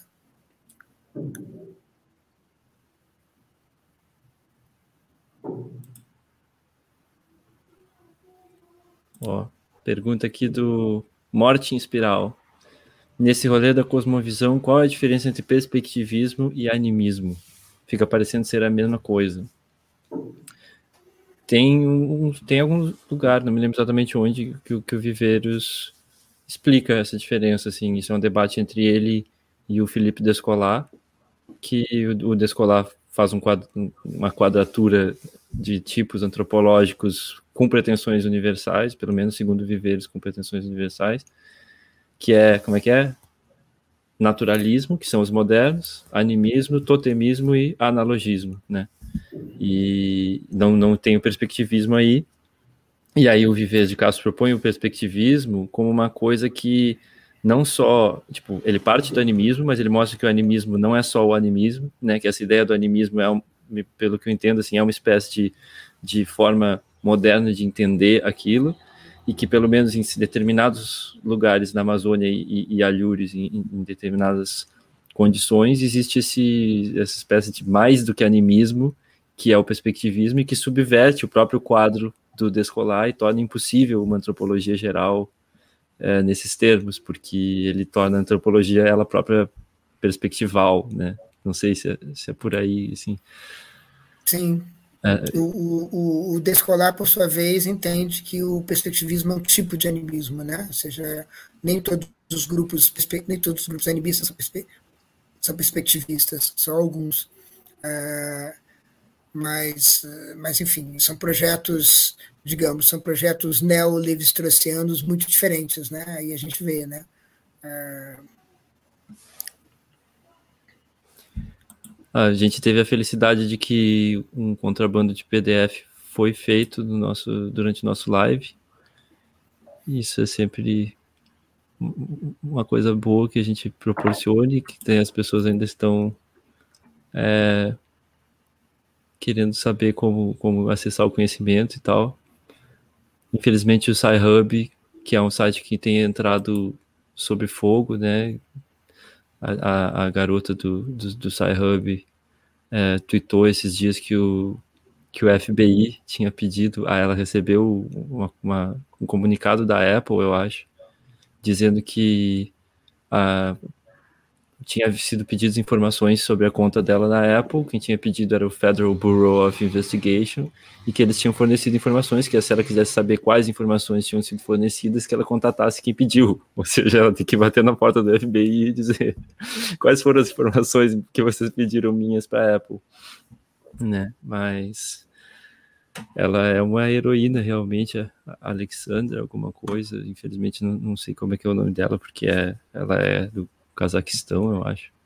Mas tem pessoas que são verdadeiros heróis dos PDFs, sem os quais a minha vida acadêmica, pelo menos, teria sido impossível. É, eu acho que de todo mundo, né?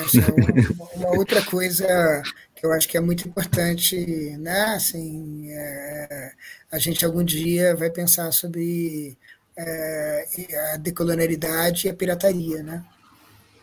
Porque eu acho isso que é, um episódio é uma outra coisa, possível. né? Isso é uma outra coisa. A pirataria, ela é ela é, ela é central nas nossas vidas, né?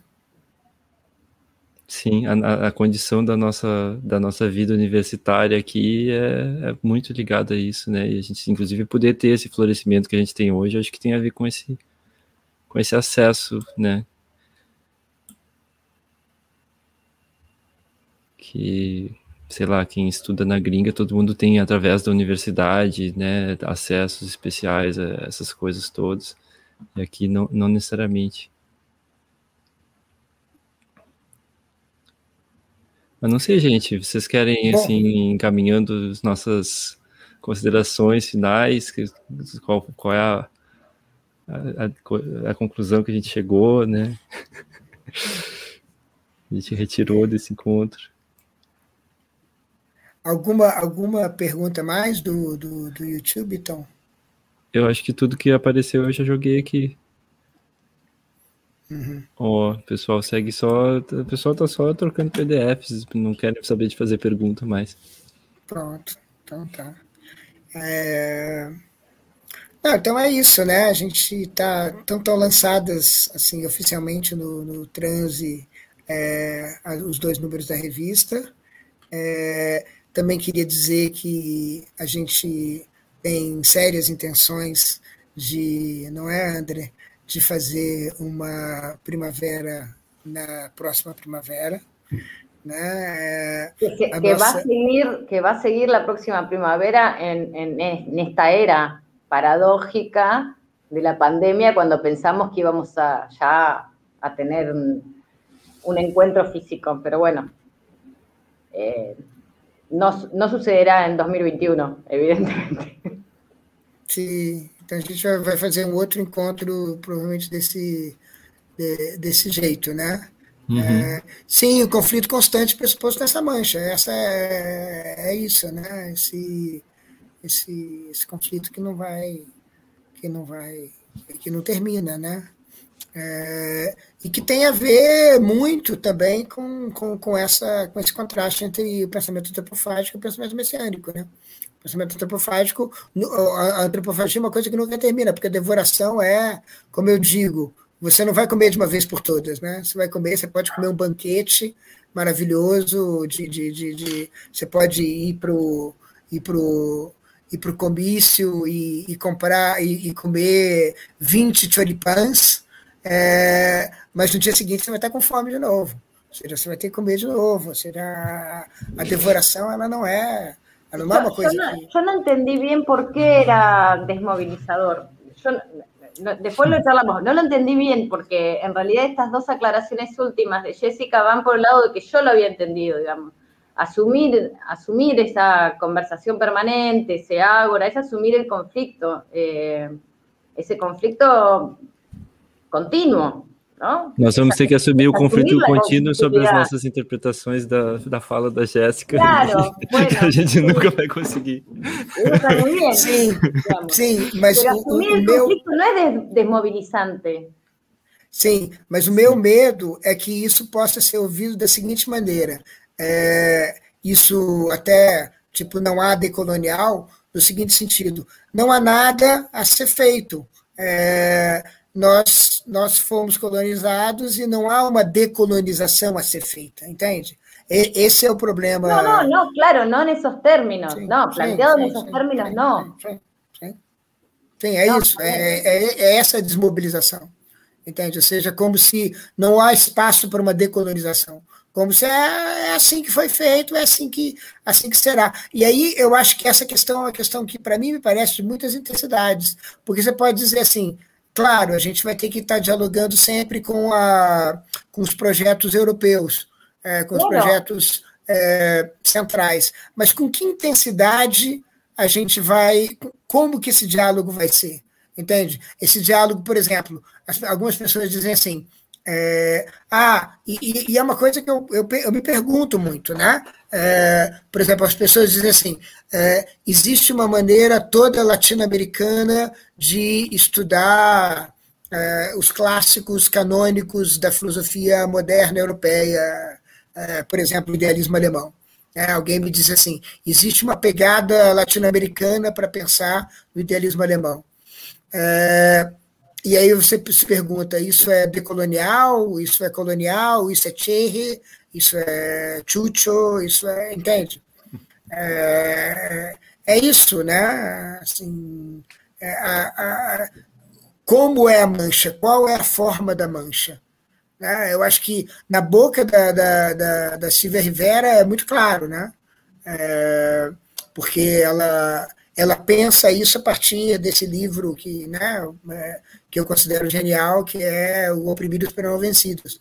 Mas, é, mas assim, eu, eu, fico um pouco com isso, né? Assim, é, é, o problema da disseminação, né? O problema é que essa, essa ideia da mancha ela pode de novo cair em uma, em uma boca desmobilizadora, não, não descolonializada, que não esteja comprometida, vamos dizer assim, é, Tom, com essa descolonização permanente do pensamento, que é a feliz expressão do Eduardo Vieira de Castro, eu acho, originalmente, que é uma, que é uma expressão que é usada e usada de diferentes maneiras em vários contextos.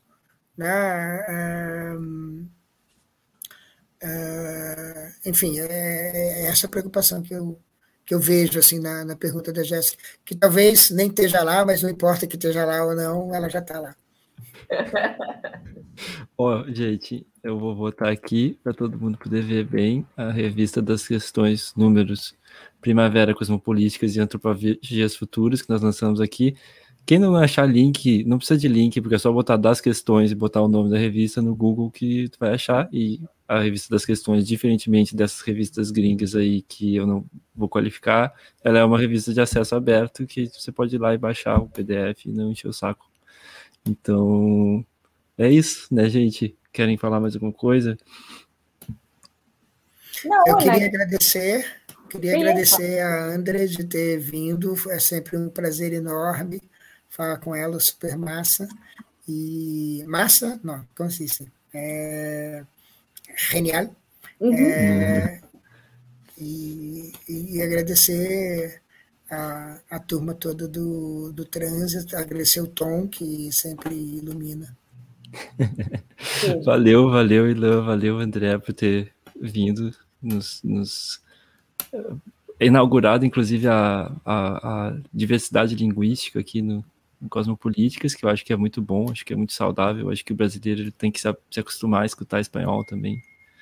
Y, no, y, y, más, y más fuertemente, eh, nosotras, nosotras, argentinas y nosotros, argentinos, tenemos que aprender a, a escuchar portugués. Nos cuesta mucho, ¿eh? eh afortunadamente eh, me he encontrado con, con, un montón de gente de, de, de, Brasil, todos los que me he encontrado, que me entienden. que me entienden cuando hablo y eso es genial porque si no, no hubiese sido posible. Así que bueno, agradezco a toda la audiencia la paciencia, por tratar de, entenderme. Yo intenté ser eh, lenta y clara, seguramente no lo logré, pero bueno, em, eh, el esfuerzo a veces va en contra de lo que uno intenta. Em, y después, bueno, agradecer la invitación de, de, Tom, de Ilan. Este canal está genial. Eh, me encantan las diferentes propuestas para seguir pensando esto, no solamente en los encuentros y, en las revistas y en lo escrito y en las performances y qué sé yo, está bueno.